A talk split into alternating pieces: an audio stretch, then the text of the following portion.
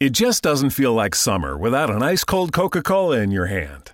Stop by your local convenience store today and grab a 20 ounce bottle of Coca Cola or Coca Cola Zero Sugar. Or pick up even more delicious refreshment with a 20 ounce bottle of Diet Coke, Sprite, or Fanta. So, no matter how you soak in that summer sun, at home or on the go, grab an ice cold Coca Cola today and enjoy.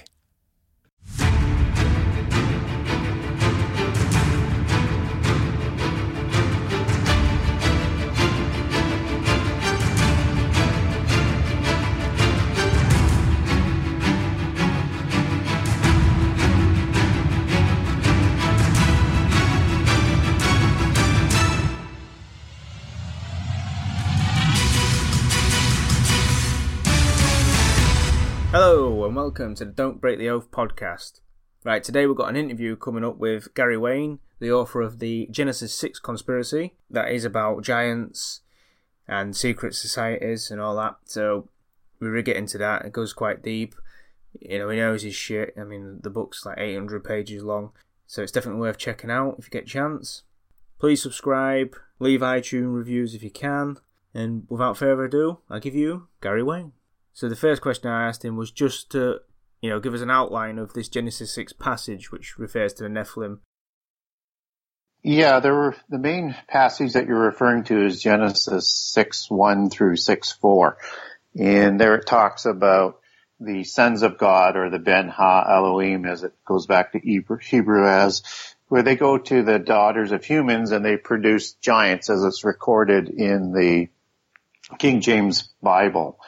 And giants goes back to the Hebrew word, uh, basically Nephil, which you get Nephilim from, which is what generally most people know these giants as. So, and the I am on the Hebrew aspect is just means sort of once. So, uh, so we know that, we know that in Genesis 6, 4 that these giants were created and a lot of people might think that, well, that's just an exaggeration, except that you know, the, I think the Bible, in my own opinion, is very, very, uh, descript and accurate in the words that it uses. So if it was just humans going to humans to produce these Nephilim, they certainly wouldn't be giant people. So unless you think that that is greatly exaggerated, then um, we have a real mystery beginning with these giants that are created in in Genesis 6 4 and in the preamble to the flood story, which is just as interesting. Again, with the Bible, if it says something, it says it for a reason. If it's, you know, so it's mentioning giants, Ooh, it's, it's yeah. cause the giants. It's, like you say, if it was men, um, you know, humans, humans, then it would say that. Well, in, in Numbers, and in Numbers 13, uh, 33, it talks about the Anakim, and uh, the Israelites are talking about these giants after the flood, and yeah. they appear as grasshoppers to them or insects in comparative size. Yeah. And of course, these giants again go back to that word Nephilim, and uh, so those are only two two verses where you see Nephilim actually being used and being translated mm. out of Hebrew. The other references go that say giants go back to Rephaim, which are descendants of the Nephilim, just mm-hmm. as the Anakim are. So it all connects back to these supersized human beings. I wanted to ask you about passages regarding giants. Obviously, there isn't that many, and I, and I think um, that's you know stands out like a sore thumb to me. I just wondered if you, if you if you go along the same thinking as me, because obviously we know parts of the Bible were were taken out. You know, different people, yeah. you know, reinterpreted how they liked, and obviously the part about reincarnation, for instance, that was took out, wasn't it? Was so. taken out. Um, so do you think that some of these references to, because obviously we get contradictions in the Bible, and I'm wondering if that's due to these uh, certain passages being taken out uh, or re, you know, retranslated to make sense, mm. you know, without putting the giants in. So do you think there could be you know, from your, you know, looking at the Bible, do you think there is any, you know, places where it looks like the giants have been uh, you know, redacted, if you like, you know, from the Bible? Well, I think so, uh, yeah. or diminished, and particularly as you get into English translations, right? Yeah, yeah. Yeah, so, and, and particularly like with the word Rephaim that I referred to earlier is, is it's just sort of recorded as the giant. It's like it's trying to dismiss the aspect that these were specifically known races of beings that lived both before and after the flood. Mm. So um, I don't believe that the Bible actually contradicts itself. No. I think if you no, I think if you actually dig deep enough into the Bible, it sort of answers itself. So I've not been able to sort of have any contradictions that I've not been able to to resolve. And one of the aspects about, and you were talking about reincarnation, is is that this reincarnation aspect sort of goes along with the secret societies and the polytheist belief system, mm. but is deeply associated with the Nephilim.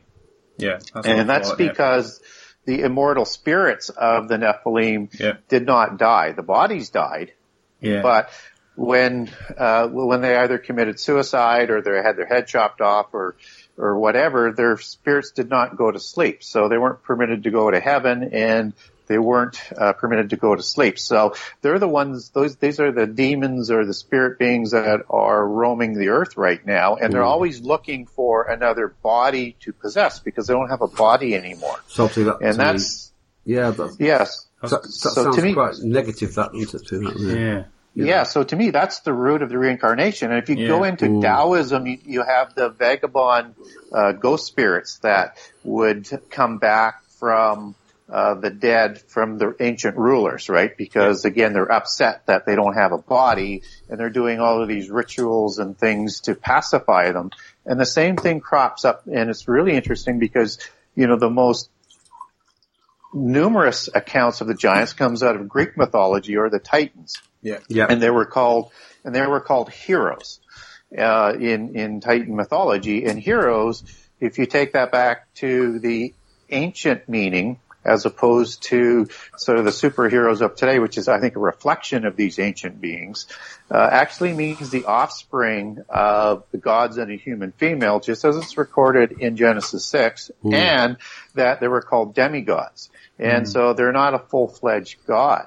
And in Greek mythology and records, they have what they call hero worship. And I don't know whether you're familiar with that or not, but again, it's the same thing that was going on in Taoism where these rulers would die and their spirits would be very, very angry and would come back to haunt the people that they used to rule over and they used to create worship and do sacrifices and to try and pacify these demon spirits. Yeah.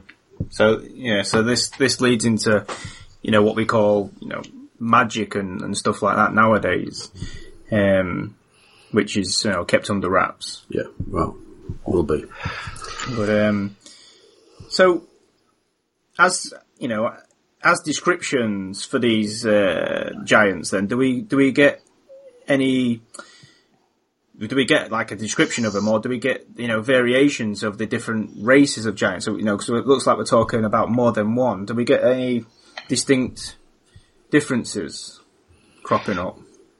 Uh, well, for the most part, we get a common um, description of Nephilim, and I'll give another description that is a little bit lesser known because there may, and this is a little bit of speculation, but there may have been two different sort of kinds. There are different branches of the Nephilim or the giants as we understand it, but typically they all have this sort of serpentine sort of look to them. Yeah. And yes. So, and this is of course where the imagery of the serpents and the dragons come from in the kingships, right? Because yeah. they usurp the kingships and they were believed to have the face of a serpent. And the reason why they had the face of a serpent was because their fathers were seraphim angels. And uh, seraphim angels were, if you take that back to its meaning, were fiery serpents. And so that's why uh, you see Satan described in Revelation 12 as being both a serpent and a dragon with the wings, of course, representing the dragon part, the flying serpent. And serpents and dragons were the same thing, uh, as well as crocodiles were known as the same type of being in antiquity. Mm-hmm. And so they, they had these long necks and they, they had these serpentine features. They had long protruding sort of chin on that face. They had sort of high, uh, almost alien-like eyes going mm-hmm. back, high cheekbones, um, similar to if you look at the Akhenaten, uh, yeah.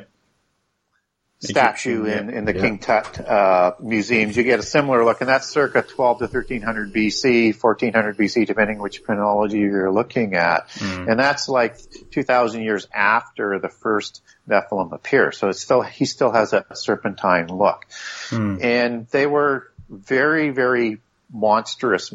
Uh, that's why they're called giants, and they weren't just tall; they were incredibly muscular. Uh, humans have a average height to width uh, ratio of three to one. The giants had a two to one, so they're 50% broader and okay. significantly bigger, right? So, yeah.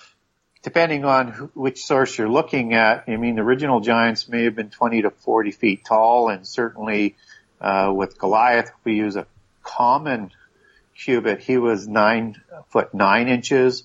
And if you use a royal cubit, which is 21 inches as opposed to 18, and of course Goliath would have been a king, so yeah. you could make an argument he's about 11 feet. And similarly, if you transpose that onto Og's bed and then extrapolate a little bit shorter length for his size, he would have been somewhere between 12 to 14 feet. Hmm. Big boy. Yeah, big giant. So, yeah. Uh, and that, yeah. was that just the, um, you know, was it the noble uh, blood, like I'm going to say the word bloodline here, but was it the nobles that were particularly that big and the, and the rest were slightly smaller, or are we talking about all of them being the same size? Well, typically, and if you if you take the name king coming out of Sumerian, it's it comes out of the word lugal for big man or for king. So okay, yes, that, and mm. yeah, and so the nobles typically are the relatives of the dynasties, right, or the mm. royal royalty. So you have the same type of bloodlines, just maybe a little bit further diluted perhaps along the noble class. So I think the whole noble class would have been larger than the average human and would have been carrying the bloodlines of these Nephilim. Okay. Mm. That makes sense. So before, before the flood then, um, and obviously this, um, you know, this, uh, I don't know what the word really is, this mating between the humans and the giants happened before the flood. So, do we get a sense of where these Nephilim were living bef- pre-flood? Do we get a sense of where they lived before the flood? Yeah. Well, I mean, we're talking many, global here, or are we talking, you know? I think so. Yeah. I think the Bible gives us uh, one civilization and okay. one snapshot of what was going on as it as it sort of is associated to the descendants of Seth as yeah. opposed to the descendants of Cain and wherever they went. Mm. And as opposed to perhaps other civilizations. And so, uh, we're getting one snapshot, whereas coming out of prehistory from all other religions and all other cultures and uh, their histories and their mythologies and legends, they're telling identical stories as to what's going on in Genesis, but from a polytheist perspective as opposed to a monotheist perspective. Yeah. And so, depending on, again, which source outside the Bible you want to use, you get a sense of either four civilizations to as many as nine. Mm. Well, yeah. And, yeah, so, uh, the Asgard would be one that would come out of the north, right? From okay. uh, Norse mythology as one of those. And Atlantis or the Greek, uh, as it comes out of Greek mythology would be another one. You get Sumeria as, as another one, ancient yeah. Greece as another one, Mu is another one, Lemuria. perhaps Lemuria, yeah. but some people think that's the parent civilization. So, okay. and then if you get in the Game of Thrones, they actually have nine, but the general consistent number is seven based on the seven deities that are consistent in most of the religions around the world in polytheism or the seven angels of Enoch that are, you know, yeah. creating Nephilim and, and, leading the world astray. So, and, and just as you uh, have seven mountains. So I think seven's probably the number, but. Is it a world? I think seven, yeah, there's yeah, seven levels, seven, seven realms. Yeah, seven, seven crops up yeah. in numerology yeah. very often, doesn't seven, it? Seven sevens, so, uh, yeah, 49, do we, um, 49 steps. Do we know why they wanted to, uh, I'm presuming that, you know, before this, uh, mating happened, uh, that's, well, kind of, I, I don't know, can't, you know, I can't, I can't call it anything good than that, kind of, but, yeah. but this, before this mating, before this mating happened, um, um, do we do we know? You know, obviously we must have been coex- coexisting at that point. So do we know why they chose that particular time to, you know, what I'm getting at is did they know the flood was coming and, and, and, you know, was they trying to spread their genetics for X, well, I don't know what no. reason? It would seem that the, that the giants were created before the notion of a flood was coming. Mm. And it's, and it's this intersection in about the sixth generation as it's told in the Bible in the, uh, generation of Jared where these Nephilim are born. And of course Noah's born born in around that same time. So these are the days of Noah that, that, that are being talked about from a biblical perspective. And if you look into, let's say, the Greek mythologies, which are, you know, they give the most detail as well as the Sumerian ones, they basically talk about these giants being created and being the demigods and the representatives of the gods on the mm. earth to rule over the mundane humans. Mm. And they are judicious rulers in the beginning, but the human traits tend to corrupt them as, as it's, uh, talked about in these various legends and they become evil despots. And then they turn to war and all sorts of debauchery and just make the whole world corrupt. Not just from the violence, but through the technology of the of the sciences and the knowledge that they're developing uh, is going to corrupt the whole world. And this is what is going to bring about the flood. That and the rebellion that the giants have against God in the Bible and or the gods outside of the Bible sources. And there's yeah. a rebellion. And so, uh, no, the, the flood is not known at that time, but during the time of the of the giants, and particularly in the Enoch Book of Giants as it comes out of the Qumran documents, you have uh, a couple of giants being mentioned there, Gilgamesh being one of them, and, yeah. and a couple other ones that are being that have dreams about the flood that's going to come, and they go to Enoch, and it's not clear which Enoch. I think it's Enoch son of Cain that they're going to, as opposed to Enoch son of, of Jared. But um, and saying, is there anything we can do to prevent the flood? And he's they're basically told, no, it's going to come. So they start to prepare for the flood at that point in time. So yeah, they're they're definitely connected to the flood, but in the beginning they don't know that the judgment is going to come. Um, and again, there's a few different reasons that are provided in, in polytheism, but at the end of the day, the God or the gods are going to bring about a flood to wipe out the evil that these giants brought upon the earth. Yeah. So, I mean, from my way of thinking, the way that this makes sense is that we're talking about one race of giants that's mated with humans, and then another race of giants that didn't like that um, you know, for whatever reason that they, you know, they, they didn't like that watering down of that particular bloodline and that they, you know, somehow in, induced this flood to get rid of these, you know, pesky uh, neighbours, right. you know what I mean, type thing. Well, does, does, well, make, does that make sense? Well, depend, again, depending on your perspective. So I come at it from a Christian perspective as yeah. to what the creators were. So I look at these uh, beings that created uh, the Nephilim as being fallen angels. Uh, and in other religions, they're gods, and then in the ancient alien mythology or mythos, they're they're aliens. So mm-hmm. it all depends on how high you want to place these these beings. But in the Bible, uh, Ben Ha Elohim is the sons of God, and if you go to Job one 6 and 2, 1 and 34, 4 to 7 will actually define them as being angels. Mm. And okay, so again, I'm not. We're going to get caught up on uh, what perspective somebody's going to have, but these are powerful beings, right? They're yeah, yeah. godlike beings or angels and fallen angels in, in the belief system where, where where I come from, and these are the rebellious angels that rebelled against God. Okay, Ooh. right. Uh, obviously, um, you know, this word God. I mean, it, you got to get your head around. Yeah, yeah, oh, yeah. yeah.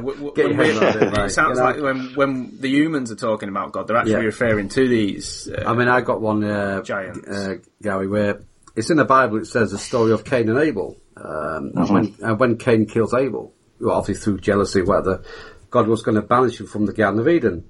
Now, what what kind of made me stand up with this? Because he says, uh, "Don't let me out. Don't don't send me out there." You know, because they'll get me. Now, who's yeah. they? Who's out there? Who, you know, I mean, there's sure. uh, Adam and Eve, Cain and Abel. That's it. So, who's yep. out there of Garden in, in your thoughts? And, and who does it? And, and who does he marry? Be- because again, in, mm. in, the Genesis chronology, just to underscore your point before I answer the question, yeah, of course, yeah. is is that uh, Seth is born 130 years when Adam is 130 years old. So uh, Cain is murdered somewhere between, let's say, 20 and 50 or something, just to make an assumption, because okay. they're adults and they're working in the fields and stuff, right? Yep. And so then Cain is ostracized, uh, but only after uh, Seth is born is our other daughters and uh, sons born according to to Genesis. So uh, Cain goes to Nod, wherever Nod is, and it seems to be a place, yeah. and he seems to marry instantly and and produces a son right away named uh, Enoch and builds a city, and a city for who? So mm. I'm just sort of laying the groundwork here to say there's yeah. so many different questions as to what's yeah. going on. If there was only the three of them at that point in time, and then at another some point down the road, you know, a few decades later or whenever Seth is born, right? So who does he marry? Uh, again, uh, I, I, mentioned that I don't believe the Bible contradicts itself. Mm, so you, you, I need to figure out what's going on in the Bible to, to satisfy mm. myself on this. It's just sort of the way I'm built.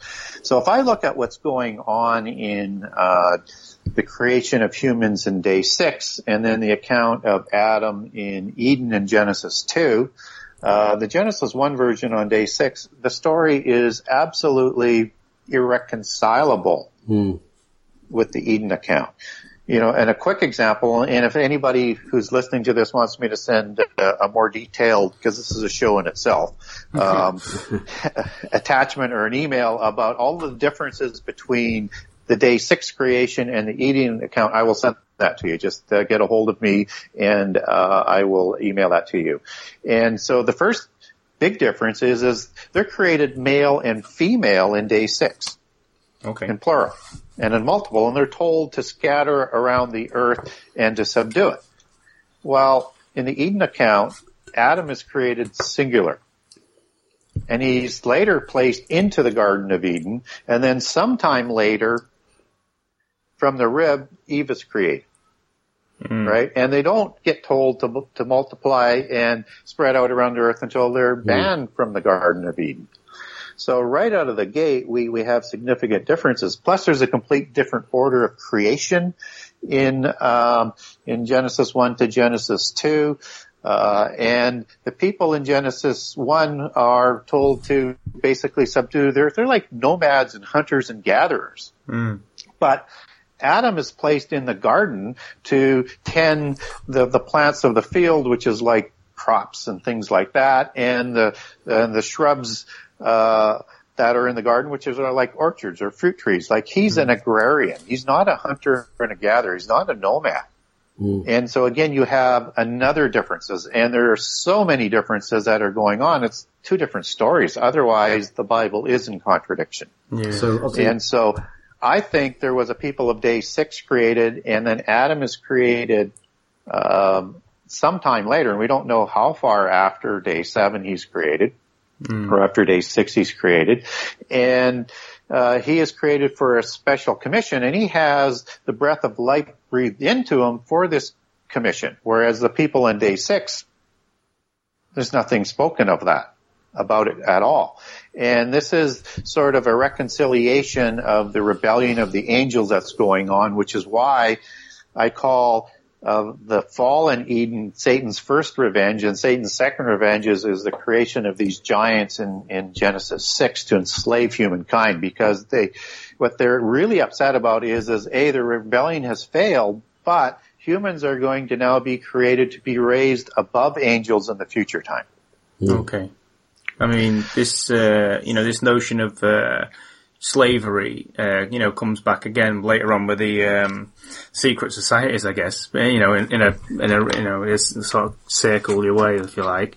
But um, you, I mean, th- when you're talking about them days there, you know, um, you know, the seven days creation, or you know, this particular part in the, in the Garden of Eden. Uh, I mean, to me, it sounds more like we're talking about seven generations rather than seven days. Well, we don't know how long a, a day is. Uh, some yeah. people speculate it's a thousand years out of the Bible, but we're not really told. Or could it could it, it, po- could, it possibly be generations? Because I think that would make a lot be. of sense. What you're saying, mm. wouldn't it? Um, well, you, you you could look at it from from that perspective because um, when when you get into the Genesis two, um, you know it's talking about the generations, right? Yeah. And uh, although the generations and the genealogies come sort of right after that, starting in about Genesis 3 and Genesis 4, but um, you could look at it that way. Mm. Um, but the other thing is, is, is we don't know how much space there is between, you know, the creation of day six and the creation of Adam. And secondly, we don't know that, uh, the, the universe and the world wasn't recreated before day one. Yeah, that's fair enough. Right? So, I was going to. Uh, there's a particular passage, and again, I, you know, I'm not well versed in the Bible or anything. I mean, you probably know it straight away. That talks about. Um, uh, it talks about uh, when they took wives for themselves uh, that they chose, and it says, "The Lord said, My spirit shall not abide in mortals forever, for they yes. are flesh. Their days shall be one hundred and twenty years." Mm-hmm. So you know, this particular passage from from this passage, I, I, you know, obviously, I get the sense that humans were living. Obviously, he says 120 years at that time, um, but the Nephilim were obviously living forever, and I've already alluded to that. So that, that makes me wonder if the uh, Nephilim were actually what we call like flesh and blood, or whether they were some sort of there's more than flesh and blood. Yeah, maybe some sort of that. they had was, you know some sort of dimensional aspect to them. I think they was kind of um, going from one, one, realm to this realm. You know, I, mean, I think they was. Would you? I mean, does your research sort of bear that out? Or? Yeah. Mm. Well, I would. Yeah, I would make some distinctions on that. The first thing, though, is is that I would necessarily apply, although the end result is going to be the same as it applies to humans. That that verse that you're referring to is, is designed to limit the age of the Adamites, whereas you know you've got Noah mm. living to be 950 years, yeah, for yeah. example, yeah. right? And and but the generations get the lifespans get shorter and shorter and shorter as after this verse, where they come down right. to about 120 years. So you're talking about basically Genesis uh, 6 3, which is in the creation of the giants account yeah. right? So the, what happens with these giants is because they receive the immortal spirit from the from the gods or the fallen angels. Um, that this is a violation against creation and it's creating these demigods. And God is moving against this illegal immortal spirit being in flesh to be gods on earth. And that's why they were known as demigods because they were godlike, not only mm. a giant, but they had this immortal half, spirit. Half, and as yeah, I, yeah, yeah. Hybrids, and as I, Yep. And as I mentioned earlier in the show, is that uh, after this, even though their immortal spirits weren't going to die, their physical bodies were going to die. Yeah. And that's where these demons come from, and they don't yeah. go to sleep, right? Yeah, yeah. So that's what this is referring to is is that uh, the the counterfeit spirit, as it's called in the book of Enoch, is not going to be permitted to be uh, permanently in a body on Earth, and that's why they like to possess bodies, right? Yep. Um, so, and this also has an effect on the humans because those lives will now go down to 120 years as well. Now, this interdimensional aspect goes back to uh, the creators of the giants, who are interdimensional travelers, as, as what you mentioned. So again, depending on which perspective you're going to come from, mine is is from a Christian one. So these are the fallen angels coming from a heavenly realm as a spirit form, where they can take on any shape that they want in this realm and in a physical body and in any gender that they want so that they could actually physically copulate with these humans to create these giants. and if you go back, sense. Yeah, so if you go back to Jude 1 6, it says that these, these are the ones who left their original habitat in heaven and mm. their original positions, right? Yep. And that word habitat is the Greek word oiketerion, which means a dwelling place for the spirit. Yep. And if you go back, and I won't get too biblical here, but if you go back to 2 Corinthians 5, is the only other place oiketerion is being used and it's talking about taking on the clothing of heaven and taking off the clothing of heaven Right. So and so they're going to put on a physical clothing in the physical realm, of, and they can do that of their choice. Yeah. And uh, it, see, I mean, that makes a lot of sense because we, you know, when you're talking about nod before and where is this nod? And obviously mm. we have a phrase, don't we, when we're, you know, putting children to sleep, we said, oh, all right, off to the land of nod. Yeah. And it almost, yeah. you're talking about this ethereal, this heaven, this, astral uh, realm. Yeah, astral realm. astral realm. And that makes me mm. wonder if, if we are talking about these being able to, you know, slip between worlds almost. Well, I think it'll be for, um, these, uh, um, for these beings. I think it'll be uh, quite easy. Really. Well, it does seem that way. Yeah. And, and, obviously, I wonder if humans have still got. Do you wonder if humans have still got this ability within our genetics? Then. Um, I don't think within our within our genetics. I think there are portals. Uh, mm-hmm. I mean, mm-hmm. it's certainly portals are very very common in fairy mythology, within alien mythology, yeah, and yeah, pretty much any uh, other sort of religious aspect. Just as you've got uh, a physical realm here, and you've got heavenly realms that are recorded in uh, in the Bible, and that these beings are able to move back and forth. So somehow yeah. they can do this, right? Yeah. And we also have this abyss that the these impassioned fallen angels were locked into for yep. for their crimes, which is seemingly either in the earth or in another dimension. It's hard to know. Yeah. Um, That'd be the low astral, I suppose. Low yeah. astral realms, the, the low ones, you know. So.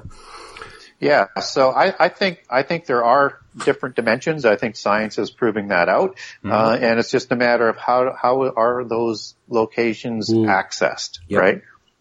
Okay, so obviously we're moving forward here now to post flood, and we get the um, I presume you're aware of this the uh, Sumerian king list, uh, which talks of it actually shows that you know that verse in the Bible where it actually tells you that we're going to go down to 120 years uh, lifespan from 900. Mm-hmm. Obviously, Noah lived to 900. Yep. Then that Sumerian kings list actually bears that out, doesn't it? It shows you that. It shows you, you know, people living for you know thousand years and then right down to you know only 36 years at the end.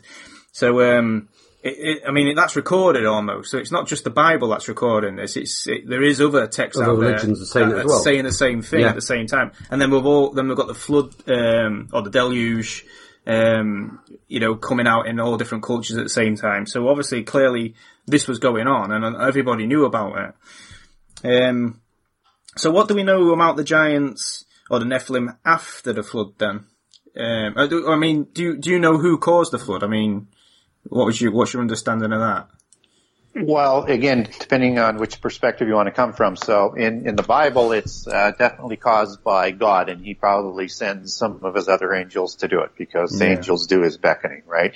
So in polytheism, it is a specific fallen angel or specific God. Yeah. So in the Sumerian uh, tradition, it would be Enlil, who uh, polytheists kind of equate with uh, with the God of the Bible or Dane and some other names that they'll use for, for the God of the Bible. And, and whereas Enki is the good God and Enlil in Sumerian mythology is, is, is the evil God who brings on the flood. Yeah. So it's definitely one God and because, uh, again, I'm a Christian, I believe it's the God of the Bible that brings on the flood to give humankind a second chance. Mm. Uh, so, uh, and it is recorded in most other accounts as a, a conflagration of uh, cataclysms, not just a flood. So there's earths and there's earthquakes and there's hurricanes and there's meteorites hitting the oceans that sort of ignite the uh, the flood. Mm-hmm. And again, that you see that recorded in the Book of Enoch. You see that in the Atlantean tradition. You see it in yep. the Sumerian tradition. You see it all the way around the world. Absolutely, and you even get references to a larger flood event in the Bible um, in in different passages as you sort of relate that back that it could probably only be uh, you know a flood event. Yeah. So. Um, yeah, definitely the God of the Bible who uh, who caused it. So then it becomes now your sort of belief system as to uh, is is the God of the Bible a good God or an evil God? And mm. I believe he's a good God, and it was all done to to save humankind and give us a second chance. Whereas in polytheism, it's believed that uh, is caused by this evil god because he wanted to prevent the humans and the demigods that were leading them of becoming too too powerful. Mm. Um, and, and so again, different views on it, but at the end of the day, on all continents, in all religions around the world, you have this flood to wipe out humankind and the giants. Mm. Yeah, but you also um, it's known also in the Bible and other uh, religions about uh, nuclear wars as well. You know these uh, um, these nuclear devices. You know these, which in my in my thought would possibly create a flood. A flood. Mm. Uh, I mean, there's talk of the Indra and uh, all these, the Brahma yes. weapons and all these. Yep. I mean, not just the Bible, but uh, other religions as well. So, I yes. mean, you get that kind of technology, them kind of weapons, I mean, that could cause a huge flood, mm. you know, a, well, a, tsunami. Do we get the sense that these beings were that advanced? You know? Yes, yes, do. you do. Yeah. Uh, and, yeah. And, yeah. Uh, and what is, to me, very much uh, ignored and dismissed uh, for whatever reasons is that uh, I believe that the technology and the knowledge was developed to such a great level that they could have destroyed the world. They had all of these great weapons and they're also interacting with these powerful gods who ha- also have these powerful weapons. So you've got this whole mix. And so what the, the secret societies bring to the table on this is, is that Adam is taught the seven sacred sciences in Eden. And then after Eden, uh, he teaches it to Cain and Abel. Of course, uh, Abel is murdered by Cain. And then he later teaches it to Seth also. So you have Cain developing the seven sacred sciences, but in a way that is uh, not going to honor the God of the universe, is not is going to lead people away from God, and is going to uh, honor the the uh, the pantheon of gods that he is now worshiping because he rebels and he never repents. Mm-hmm. And he teaches this this knowledge to Enoch, and this is all recorded in in Freemasonry legends. And Enoch is one of their great patriarchs, Enoch, son of Cain, and he really develops this knowledge. And then by the time of the sixth generation, the descendants of Cain and uh, the seven sacred sciences that are being developed that Enoch develops into mysticism and secret societies to develop this technology partners with the fallen angels and the Nephilim to usurp the mm. world. And the fallen angels also provide additional illegal information to humans that I think just develops the, the knowledge to a level that is beyond what we have today uh, even though we may be closing in on it. And the reason why I say that is is that um, Jesus gave as one of his warning signs for the end time and for his second coming is that it would be like the days of Noah. So if we have the technology that we have hmm. today mm. and the knowledge and we're not in the end time yet, then mm. that means we haven't reached the same level of technology that they had before the flood. And in the days of Noah, people were living to. Uh, I, mean, I always thought that Jesus years old. so is he talking said, about? Is he talking about that? You know, mm. you know, when we get this technology to increase our lifespan, almost. Yeah, yeah. yeah. Well, and I think that's part of it is to to to develop that. And just as when the giants lost their ability to be gods in the physical world forever, Mm-hmm. Uh, they started to drink blood and eat humans, and they believed that drinking blood was going to extend their life. And this was one of those abominable sins that uh, they were known to have. And again, it was restarted after the flood, and it's Nimrod at Babel who is redeveloping and enacting this mystical religion and the seven sciences that Hermes brings to him after discovering the two pillars of Lamech or Enoch, depending on which Freemasonry legend you're going to refer to on this one, mm-hmm. where all of that was preserved because of the flood that was coming. He reenacts the uh, blood drinking ritual to try and, and uh, uh, enable his cognitive abilities and to and to also lengthen his life. And he's also known Nimrod is as the first grand master of Freemasonry after the flood mm. and writes the first constitution for the for the Masons after the flood. Mm, so that's kind of where it all starts, and this secrecy. Yeah. Um, for the um, what was I going to say now? What was I going to say? I was going to mention something. Oh yeah, after, so obviously we get this flood, and obviously it did a good job of wiping out the giants um, to some extent. But I'm presuming that they in pockets they must have lived on after the flood. Um, do we know where yeah. where they managed to take refuge, as it were? uh, to survive the flood, or yeah, where they yeah. lived after we, the flood. We, I mean, like, so do we get you know references to giants after the flood in places? We do.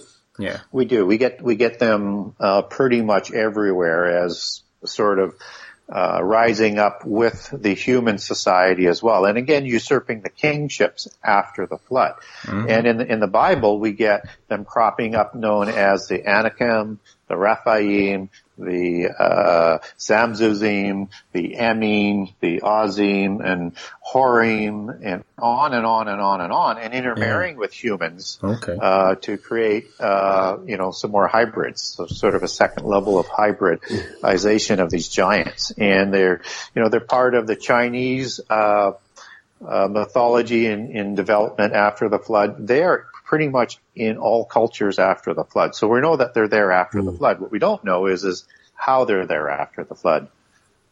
So really the flood didn't work then?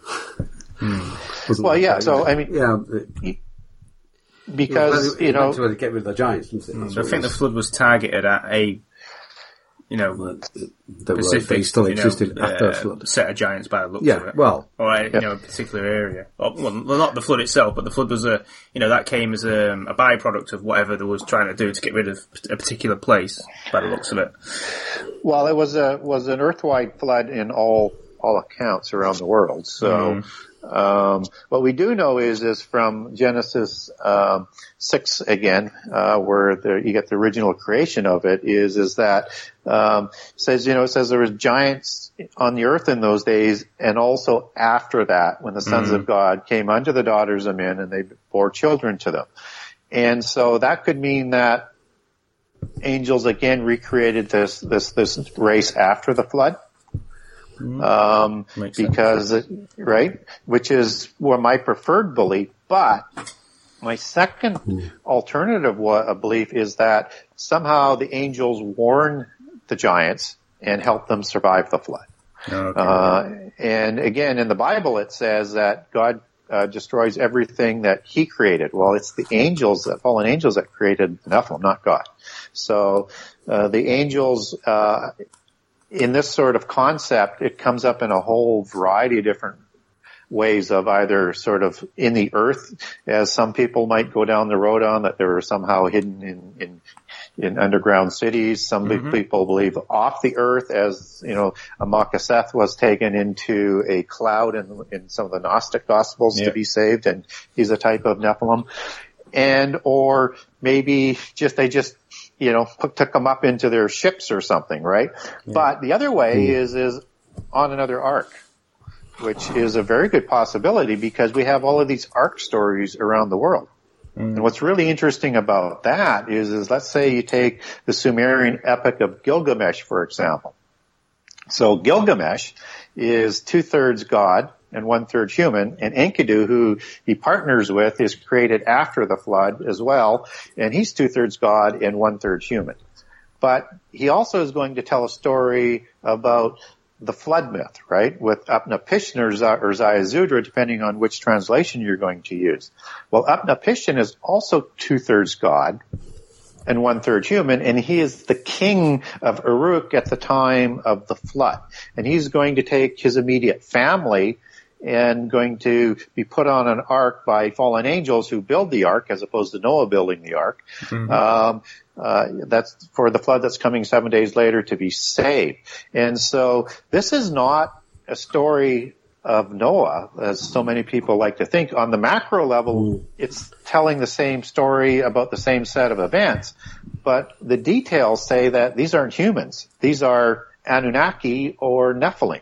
Yeah right? So this is a, this is a giant flood survival story on another ark. And if you get into, as one more quick example, if you get into the Greek mythology, where you have Deucalion and Pyrrha being saved on uh, on an ark, Deucalion is the son of Prometheus. Okay. And Prometheus is both a, a Titan god and a Titan demigod, and either way, that makes Deucalion a Nephilim. Yeah. So again, you have another Nephilim survival story on an ark. Mm. So although I lean to um, giants being recreated after the flood, I also leave open the possibility that fallen angels could have saved them. Mm. Yeah, well, that's interesting. So, um, you know, so we get to this uh, aspect of this bloodline that seems to run through a lot of this, and we get, you know, tales of, um, and I, I, presume that Nebuchadnezzar was uh, somehow related to these Nephilim, uh, and then we, uh, am I right in saying that? Do we know that? I mean, well, you don't get that written about him as a word that goes back to Nephilim. He's not described as, as Ibrahim or he's not described as, as Nephilim. Right. But if you remember what I, what I mentioned earlier is, is they usurped the kingships. Yeah. And, right, so, and they established the dynasties, whether or not it's the, you know, the Hittite dynasty or the Egyptian dynasty or the Mitanni dynasty. These are all Aryans, Nephilim, Anunnaki, whatever you want to call them, because they're known by so many different names around the mm. world. Um, they're the kingships. So Nebuchadnezzar, you know, comes down through these bloodlines. Yeah. Because um, obviously the stories that Saddam Hussein thought he was the reincarnation of him, and then I was wondering if this, you know, this is, is it a bloodline or is it more energy? Uh, you know, this this this what we call, you know, what we might call a mm. soul almost. Is that sort of, you know, being transferred along the line or is it, is it just, is it just genetics or? There, there's a possibility of, always a possibility of demons possessing individuals, but there's mm. also the, the, the reality of these bloodlines continuing down through the ages that all of the kings of the world today and the monarchs take their bloodlines back to and they keep mm. these genealogies.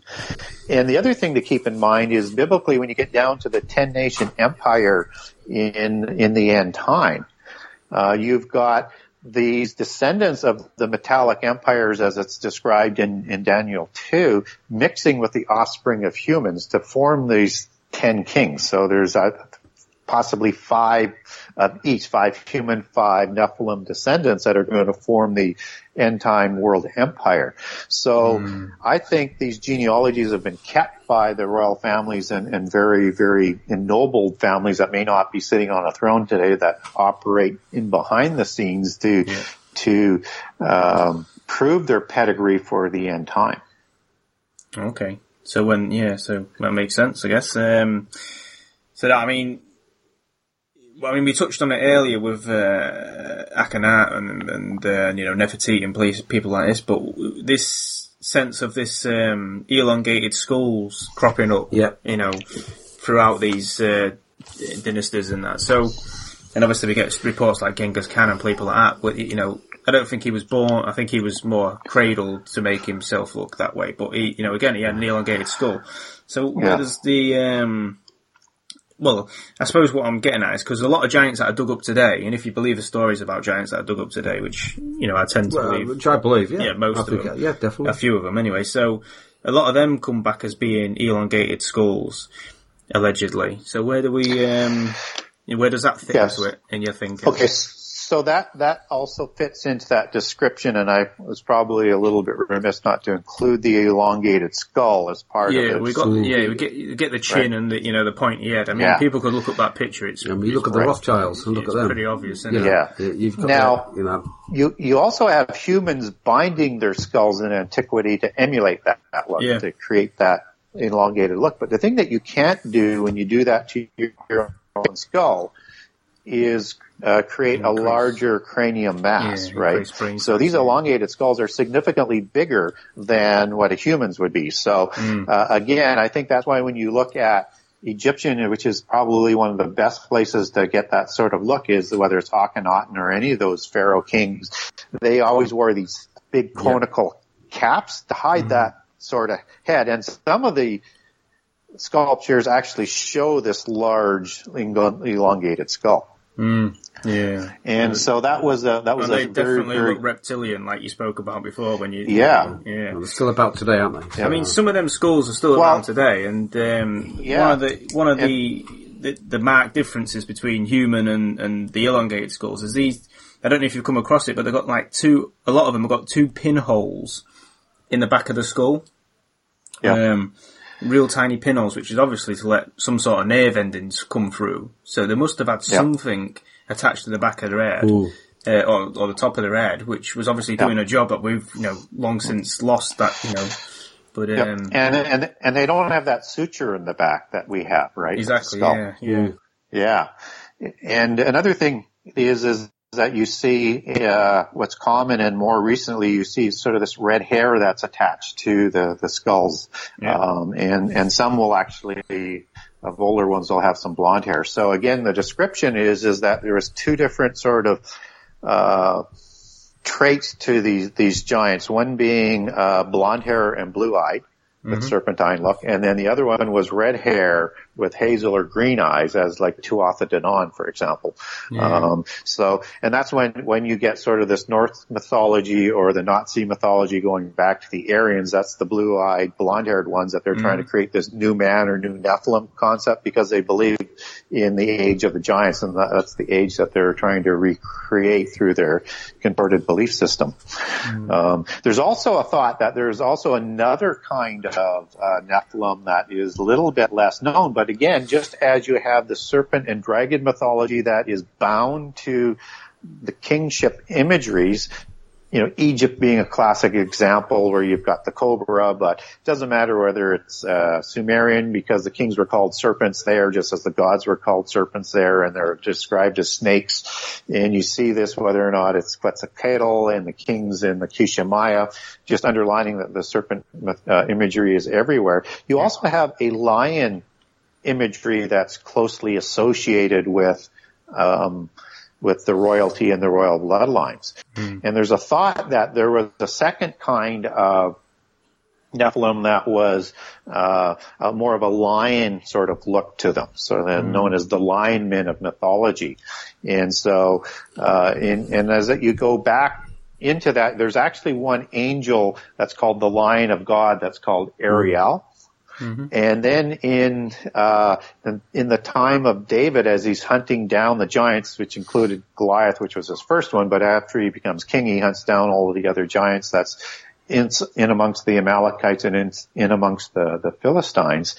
He runs across the lion men of Mo, which is a rather odd mm. sort of story. And that lion goes back to the Hebrew word Ariel. So I wonder whether or not there was a second type of, uh, lesser known um, Nephilim out there that was more lioness like and uh, were mighty warriors as they were known. And there are also these lion men that were in, in, Sumerian mythology and a few other mythologies around the world. So it's not an unknown concept, just lesser known.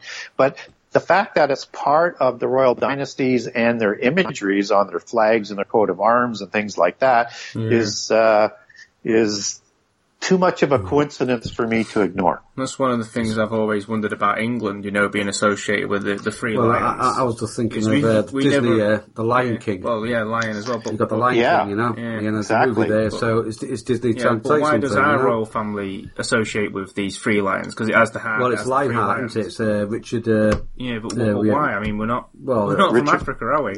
Well, yeah, Richard the Lionheart. Yeah, yeah, we all are from Africa, I suppose. If you go far enough back, but what I mean is, uh, you know, alleged you know, there's no lions in the UK. No, no, no, no, no. So obviously, it just seems maybe, a bit strange. Well, obviously, maybe uh, during the Crusades. Mm. I mean, they saw but a lot of animals. See, it, it, based it, on it almost feels uh, from what we're talking about. It almost feels like there's two different races of giants that don't get on at all, and we're almost talking about. Um, I don't know if you want to say a reptilian race of giants and a, and a more uh, um, alien, you know, like a like a you know, uh, even or, or, primate maybe race of giants. So I'm always oh, talking yeah. about you know two distinct distinct groups that you know clearly don't get on, and I think maybe that's. Are we talking about hominids? Then? Yeah. yeah, but we're talking know, both yeah, hominids, talking, shape, hominids but, but, only on the earth. One looks more distinctly reptilian, and one looks more like you know ape-like, if you like. Well, yeah. yeah so I wonder if, if if that's still going along today, and that's probably what you know a lot of this upheaval is about. Hmm. You know? Well, and, and before the flood, and again, in accounts all around the world, you have many different types of beings that are unaccounted for, right? You've mm. got like centaurs, which was another race, yeah, yeah. Uh, and uh, you've got chimera. Chimera was actually had sort of a uh, lion's head and body, um, to it. And, uh, just right, as well. Just what's that? Cynocephali. I didn't understand that. Sorry. The Cynocephali. Not familiar with that one. no, they were the same. They were they were um, half. They was like more from India way on, but they was half half human, if you like, and half right. Uh, you know mm. canine. Um, right. Okay, but, right, and and again, were, they get... were they were great sheep herders and all this kind. But of. I, I mean, like you, you got like as Gary said, you got you got the centaur, but then you got minotaur. You know, um, mm. you got the. I believe they was like you know you had the minotaur could work the land as a slave. Centaur could be sent out in the woods and gather stuff. Mermaids as well. They they fascinate me. Yeah, uh, oh yeah. I mean, they could actually be sent. So you know, hey, you can get some fish. You yeah. can get my supper. This, so they could go in the, um, in the, oceans. You know, this use of us as slaves. Then, I mean, that, that I mean, we touched That's, on it earlier, but we didn't get yeah, into yeah. detail on that. So, mm. you know, what what what do we get a sense of uh, humans being used as slaves by these giants from? Well, again, they consider humans as being uh, inferior. Mm. Um, and they, cause they consider themselves being the direct offspring of the gods. And that, uh, they have an ability to evolve. That's where this, this reincarnation belief comes from over time that they can evolve into full-fledged gods. Okay. What we can. Uh, uh, but humans can't. And that's why, right. that's why only the ones in the higher levels, the adepts, uh, of the, mystical religions or the secret societies get mm-hmm. secrets to somehow uh, reincarnate. And uh, so it is, uh, you know, a, a, significant, you know, sort of piece of their uh, of their belief system. But the real thing is, is we're being used as slaves because we're not worthy to know the knowledge. We're not mm-hmm. worthy to evolve into gods. And in the end time, they actually believe that if they form a world government and a universal religion, the new Babel, that they're going to have this harmonic convergence where they, who have the spark of the divine, um, will be able to evolve into gods en masse, but not humans. Okay. Yeah, well, I, I don't believe it's the uh, end times. I think it's uh, the end of an age. That's my take on it. Uh, not not not it's going to be the end of time. It's just an end of like your Pisces. Yeah. Now you've got the time of uh, Aquarius. Um, I think it's end of an age, a, a cycle, if you like. You, you, know. Well, well, you are correct. Whether it's a cycle or not, it's the end of the age for sure. It's, it is yeah. called the end time in the Bible as mm. as a name, but it doesn't mean the world comes to an end. That's the end of an age. Uh, yeah. That's, that's, good news. it's the end of an age. Well, yeah. It says, it, anyway. because after Armageddon, after, after, Armageddon, there's a thousand year reign of Jesus and then there's eternity. So, mm-hmm. um, so it's called the end times or the last days, but it's not the, the end of the world. That's a, that's, that's right. a misnomer. Yeah. Even though it is called the end of times. And just yeah. as in the other beliefs, that's what you, that's what they say. It's, it's part of these great cycles and end of an age. We just finished the end of, of, of one age and we're now into Aquarius, Aquarius. right? Which is why everybody thought uh, the world was coming to an end in 2012. But those ages are 2,360 years. So it's like, at what point in that age of Aquarius, the, the, water bearer that brings the destruction of fire that's going to destroy the earth comes. So, mm-hmm. uh, um, uh, and that, and that's again coming out of you know polytheist beliefs uh, that I just used for those those references there. So, mm-hmm. um, but they do believe that they do want this end time, uh, as we know it from a Christian belief system, to harmonize that spark of the divine.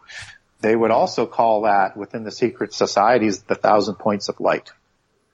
And they believe there's a marker, whether it's in the blood, which is either in, it just comes out of the Rosicrucian and Nazi real belief yeah. that there's something in the blood, mm-hmm. uh, that denotes them, and or the gene of Isis, where they say the word Genesis comes from, which, uh, is been implanted within the, this you know, sort of ennobled race and descendants that, uh, uh, will be united to allow them to uh, evolve into gods.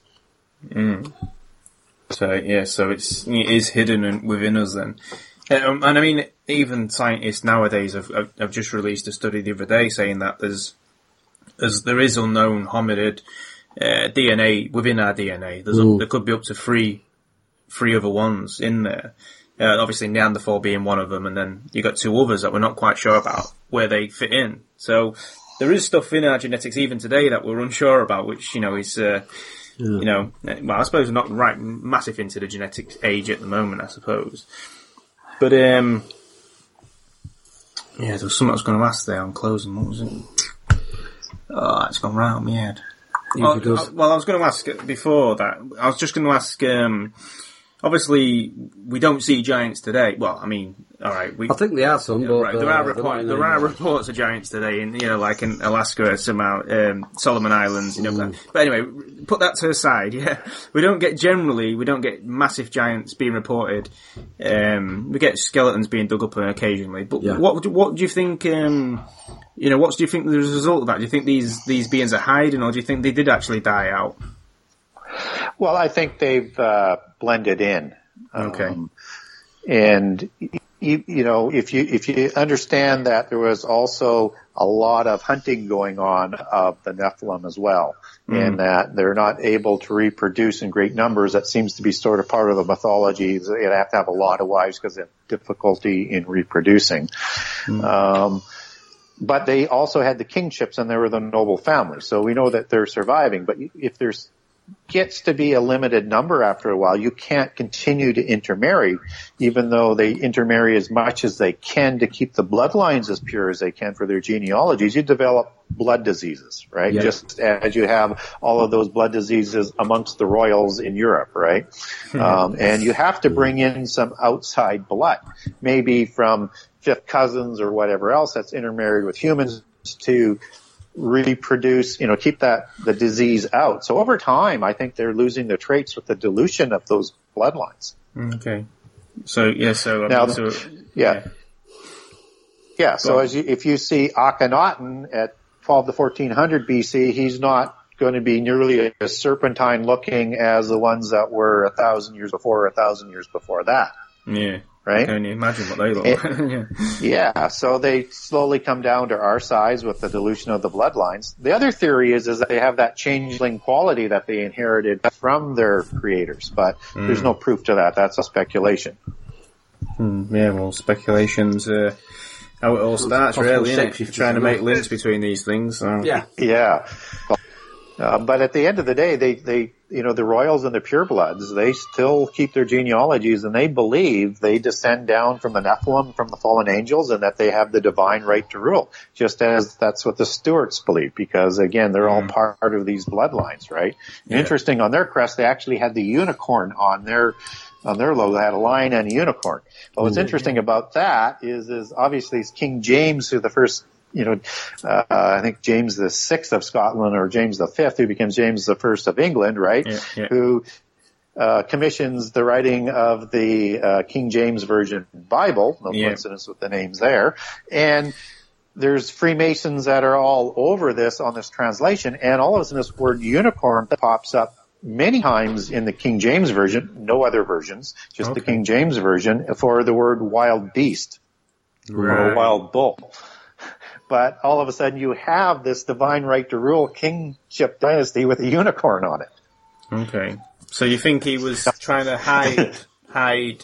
I think, no. The no, they're just, was... they're just encoding, they're just encoding their, uh, their genealogy and their religion and their belief system in everything that they do. It's there in plain mm. sight. You just have to see it. Yeah. Don't you think it's so fascinating how they have, have maintained that knowledge throughout you know, we're talking about a lot of times past here, and that they seem to have, you know, managed to keep that knowledge, you know, in house as such. I think that's that's fairly amazing. And you know, it, well, it's a credit to the discipline of the mystery schools that were passing it down, and then the secret societies that are formed thereafter. And of course, the James uh, or the Stuart dynasty is intricately related with the Sinclairs and the creation yeah. of Freemasonry, mm. right? Mm. And Freemasonry comes to England with King James, and the and the Royal Society is uh, created 60 years later. Um, yeah. through uh, another Stuart king in about 1660, right? And it's created from Freemasons and Rosicrucians. So, mm. I mean, all of this stuff is is is connected. Yeah, no, I think you also go to uh, who has the power to make a king or queen, which is the Vatican. Mm. You know, they, yeah. they, have, they, they, they crown the king or queen or whatever, you know, so, uh, yeah, they have the last say, I, I suppose. So, you know, do you think, um, I mean, obviously you're coming from a Christian standpoint, which mm. is, uh, it's kind of like an oxymoron against a lot of this. So, you know, it's like, um, it almost feels like this this was this religion was put in place to to um, keep us from this this knowledge. Um, uh, but obviously, down possible. Yeah, but obviously, what you what, you, what you're saying, it's uh, it's encoded in there as well. So it's a 50-50 sort of thing. I mean, where do you yeah, stand it, on they that? seem to they seem to have this position where they have to um, say what they're going to do all the mm. time, and and but they also believe we're pretty stupid. Yeah, so yeah. they believe they can they can encode it in all the entertainment and all the literature into the history, and we're too stupid to to realize what they're talking about. And in a mm. lot of in a lot of ways, uh, they've kind of proven themselves right on that. Absolutely. Plus, with the internet coming out now, I mean, you just have to go down the street now and yeah, look at signs actually, and stuff, and it's, it's, actually in your face. It is in your face, but I think the internet has actually enabled people to. Um, to uh, fathom a lot of this out for themselves. I think a lot of people are waking up now. Yeah, not, I think it was many, e- when it was in books and there was only certain people mm. that were reading books and all the rest of it. Then, mm. then it was easier to control. But I think now, and obviously a lot of people went to the church and they got most of their enlightenment, as it were, from one person, didn't they? But now, yeah. with, the, with the, the, the, age of the um, uh, the internet. I think people can jump on there and, and I don't know. There's a lot. Of, there's a lot of shit on the internet. Let's let's be frank. But but but there's a lot uh, of trolls. But there's a lot of stuff on there which makes a lot of sense and obviously uh, goes to your way of thinking. So I suppose really then on closing is where where does this leave us? You know, what, what do you? I know you talked about prophecy. You know, uh, writing a book of prophecy. So where do you where do you see this um, going? Sure. So just as I said uh, that uh, if you look at the different religions and legends and mythologies around the world, is they're telling the same story about prehistory and history as what the Bible talks about, but just through a different lens and through the lens of polytheism. Then what they're doing today and what they plan to do is the same story that's written in the Bible. Which is? Which is to reestablish, uh, and we didn't get into the similarities mm. in, in, the show, but to reestablish just as Royal Francis, or Francis, Royal Francis, just as Francis Bacon, the inspirational founder of the Royal Society, mm. um, wrote, uh, the New Atlantis. They want to reestablish a new Atlantis. And in this new Atlantis, you have this religion, which is uh, Gnosticism, Theosophy, New Age, as it spawns sort of new names uh, in the West is was developed as a bridge to harmonize religion and science for the end time. Mm. And so that's going to be the end time religion that comes comes together. And so they're trying to recreate the new Atlantis. And for what most people may not understand is as it's written about in Plato and Timaeus and Critias, is that Atlantis had 10 parts to it. So Poseidon goes to Clymene, a human female, creates 10 or 5 Titan Nephilim twins to rule over his 10 nation empire and it's trying to take over the whole world. And it's known mm-hmm. in that time as the golden age and the helm of world government. So this is the new Atlantis that they're trying to set up in the end time, um, or the new age of Aquarius, as, as a lot of people like to refer to it as. And just as it's written in both Daniel and Revelation, there is going to be a 10 nation empire that I referred to uh, that is going to form world government that works with this universal religion to bring about the end time. And what's also interesting to note that is one of the groups that was created in the 60s to that reports to the Rosicrucians. Its goal uh, was is, was to create this this world empire and map it out. And that group is called the Club of Rome amongst the many webs of secret societies. Mm, and yeah. it divided the world up into 10 trading blocks, 10 yeah. groups of nations, 10 spheres of influence, whatever you want to call them, that they want the world to be governed by, that will send one representative to the, the official world government. So mm. what, what are they trying to do? What are they planning today? Everything that's written about in the Bible, but depending on what your belief system is, is what's going to happen in that end time and who's going to win. Yeah. Yeah, I think that's interesting. All the roads I mean, lead to Rome. Yeah, that's true. But mm. I, I, think, um, you know, even when they um, joined together the um, European uh, market which you know common market, which we got out, common market, yeah, recently yeah, jumped yeah. out of. But but even when they set that up, I'm pretty sure that the, the, the, initial treaty was called the Treaty of Rome there as well. So, yes, it was. Yeah, yeah, so, yeah. and, know. and I always so, thought so, that the ro- that the European Empire was going to split into two, anyways and that mm. England was not necessarily going to be part of the the end look to it. Actually, may be part of you know, a North American group, or it may partner up with France. But I think Germany is going to be the dominant one of the Eastern oh, European yeah. group of nations, and then there's going to be a Western European nations as you divide the world up into ten. But I'm not privy to what they, how exactly they divided up the world. So mm, no, no, no, that's fair enough. But I mean, that that that looks like what's happening at the moment, doesn't it? If you were. Uh, you know, if you just it is. an analytical, analytical eye against mm. what's going yeah, on. Yeah, well, so it's all happening now. The Vatican is the kingpin. That's it. Yeah, and, and, and now you it's see the, the Vatican. You see the Vatican it also works with it, and they've got a Jesuit as a uh, yeah. pope there, the right? Pope. And he's uh, yeah, the Black the, Pope as. Go ahead. Yeah, sorry, yeah, sorry, Gary. Have you seen their new building, uh, Gary? No, I haven't. On the, you know, it's, it's quite a thing. Yeah, it's a new building they made in the Vatican. It's uh, it absolutely looks like a, a reptilian. You know, it's got uh, it's, it's, like a uh, what do you call it? Um, um, uh, a theatre, you know, a big theatre with everybody goes when the Pope sits down. It's in the shape of a reptilian face. Mm, so the same, yeah. yeah you want to oh, I, I, think I've I think I've seen that image on the internet. I just didn't know where it was. So it's yeah, got like yeah. the scales and the eyes and, and, the fangs, circular. Yeah, and the fan, yeah, there you go. I've yeah, that, that. that's, I just that's didn't know where building. it was from. Yeah, yeah it's, it's, actually wow. built in the Vatican itself. Well, it makes sense. They also have a telescope there that they call Lucifer. Yeah, well, they're telling you some under there, you know. and uh, you've got uh, so he's the Black Pope and the Anti-Pope, and an Anti-Pope yeah. can also mean replacement Pope because he replaced uh, Benedict.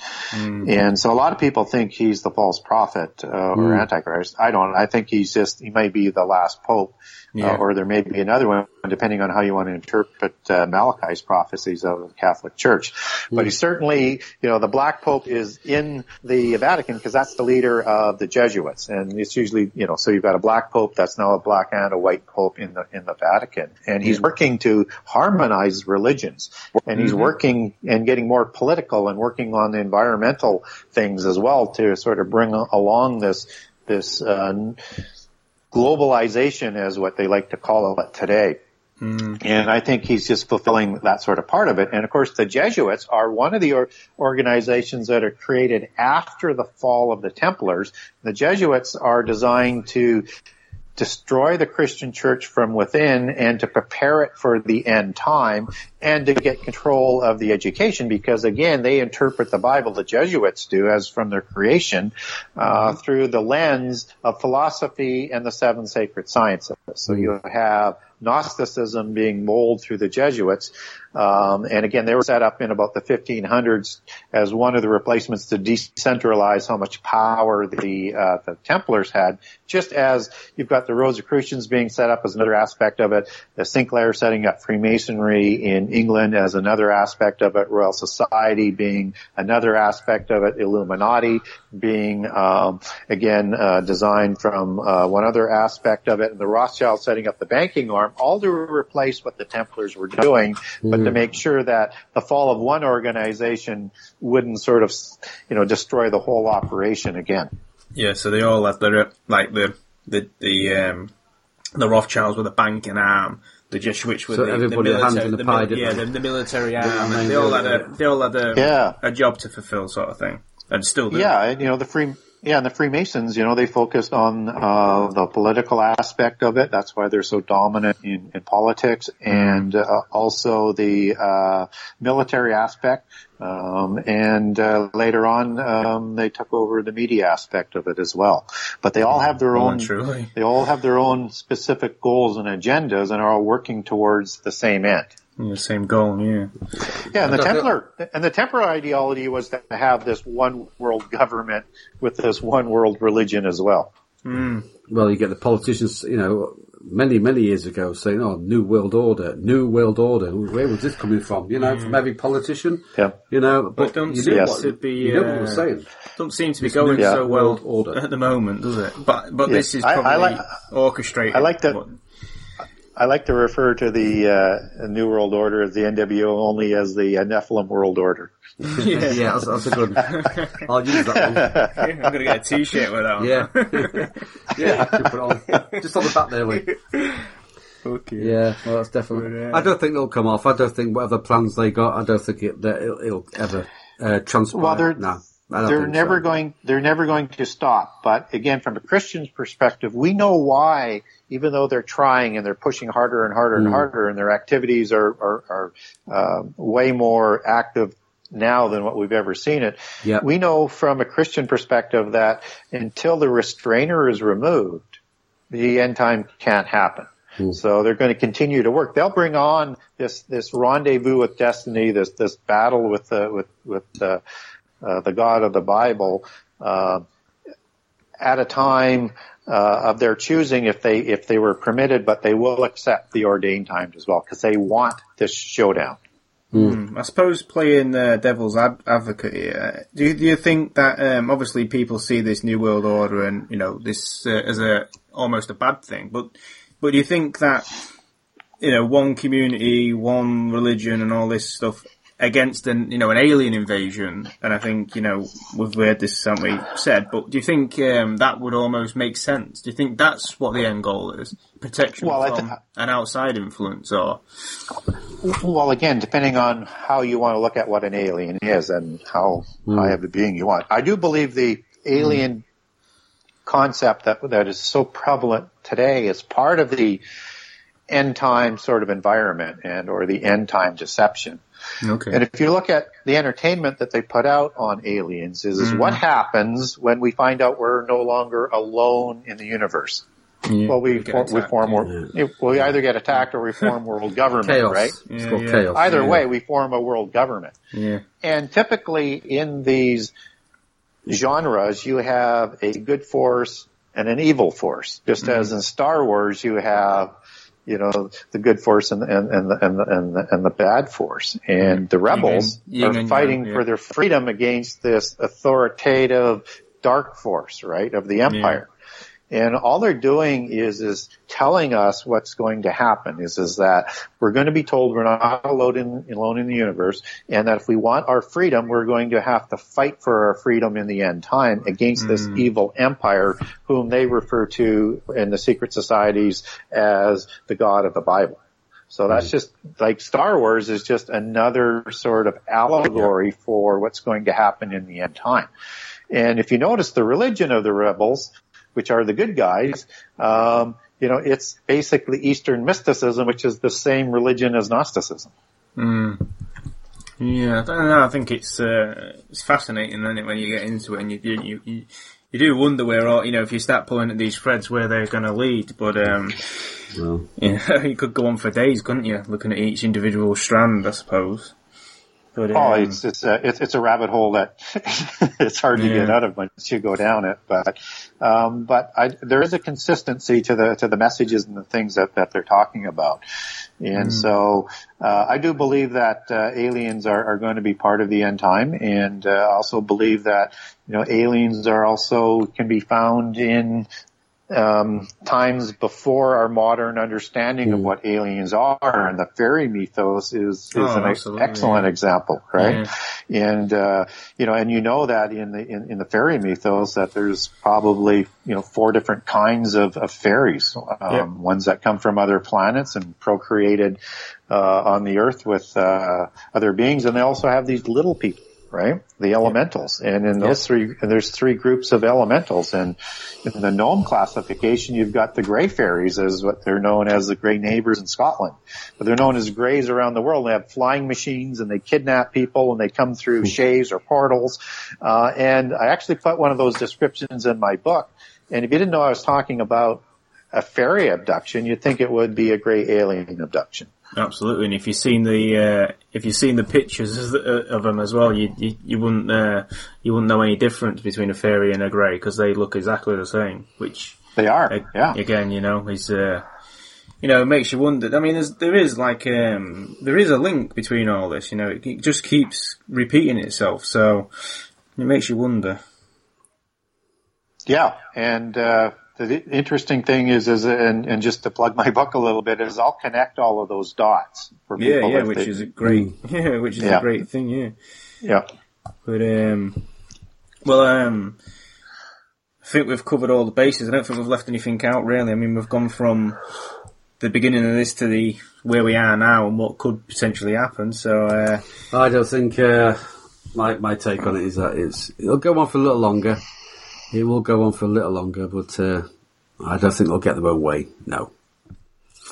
Otherwise, I think it uh, it would have happened years ago. You know, I, I no. I think there's going to be a twist in the tale. That's that's uh, that's on my. Uh, there's always twists there's always twists in the tail, and uh, again, uh, you know, prophecy is not fulfilled in the way that people think it's fulfilled, and it always Correct. catches yeah. people off guard. Mm-hmm. And so uh, there are going to be things that are going to surprise everybody, and Christians in particular. Mm. And uh, it's why that uh, you know I'm trying to get you know information out there so that people can better understand. Yeah. The language and what's going on and not to be caught off guard because what we're told is, is that even the elect are going to be deceived if that were possible. Yeah. And yeah, apparently it will be. Is, I think, I think that's definitely possible. Well, no, they, they sold us down. Judging by the few that we've got in charge now. hey, they sold us down the river years ago, you know? Yeah. They've been, de- they've been deceived for, oof, but, 40, um, 50, 60 years maybe? Uh, thinking what, I, my, my, take on it is, um, they thought that these aliens was from another planet, aliens. I don't think, I think they've been conned. You know, I think from the. Oh, no, I think, the, I think no, they're, no, I, think. I, think. they're fully aware, but they, like uh, Gary was saying, I think they're using the alien mythos as, as a you know a way to con- as a bargaining tool, yeah, yeah, as, as a way to control technology. people into forcing them into one way of thinking. Well, you've got well, you've got on television now, fear porn, fear, fear, terrorists. All, you've got all this all the time now. You know, yeah. some people yeah. don't even want to go outside the door, you know, because it's fear, which lowers yeah. the frequency you know, and it's fear and it's fear and it's fear, and people, you know, it's it's horrible what's happening now, but mm. you know. Well, it's, it's like yeah, they're using everything out of fear absolutely. to drive people into yeah. a direction that they want to go. Yeah, um, and it's uh, it's way overused, but it but it does seem to be working. That uh, people mm. are going to say, just as it happened at Babel, which is why in, in the Bible it's called, you know, the the Babel religion of the end time is is that they they came together for fear of being wiped from the face of the earth. Mm, yeah, and that's that's exactly what was being, you know, that is that is well, United Nations, isn't it? That is exactly well, they're just that's, mafia. The, that's the they're mafia right there, there, isn't it? Yeah. You know, yeah. So, just, uh, uh, and and globalization is going to continually be presented as the answer to all of our problems whether it's oh, yeah, environmental yeah. or war or aliens or you name it, it's always going to be the answer to uh, to live in peace. I mean, yeah. I mean, look at that transmission years ago of Orson Welles on the uh, yeah. that one, and how many people mm-hmm. freaked out? It's quite yep. a lot. you know, it's quite a lot. You know, people thought it was real. You know, so. Mm. Well, Oh yeah, he didn't have much to go on then, but yeah, that's fair enough. But uh, yeah, so I mean, like I say, we've covered it, covered pretty much everything I wanted to get covered there, and uh, your uh, knowledge of the uh, of these things is uh, awesome, awesome, none, Gary. So I just yeah, to, and uh, go on. and we we did a quick sort of skim to today, but I mean, in any one of these things that we've talked about, you know, you could talk for for an hour on yeah. these subjects oh, yeah. with the just, information just tell, that's out there. So just tell people how many pages are in your book. Uh, in the book, it's uh, eight, just over 800 pages. There's over 120 pages of endnotes in there because I, I wanted to let my sources speak for themselves and uh, let people know where they can go find the information and check the veracity of it as well. So actually, it was uh, when I first uh, put it together it was closer to you know over 1,100 pages, but I weeded it down to try and get yeah. it published, right? Because yeah. believe me, the rabbit hole is is so deep you could yeah, write forever on it. Um, and uh, but it, it is a long book. There's uh, almost 100 chapters, but each chapter is written uh, about six to seven pages long, and a story and a story that leads into another chapter that will keep coming up as the book unfolds. So you don't have to read it all at once, and you can't because there's so much information in there. You're going to have to, if you decide to read it, you're going to have to read it as you can digest the information. Yeah. Mm. Absolutely fantastic. So, uh, well, thank you very much. Thank you, Gary. It's been a pleasure. Absolutely, yeah. and um, you know, watch this space and see what happens, eh? Absolutely. So thank you for having me and hopefully, uh, some of the things we've talked about, uh, will raise some curiosity amongst the audience to maybe go search, uh, it out for themselves a little more. Oh, for sure. Yeah.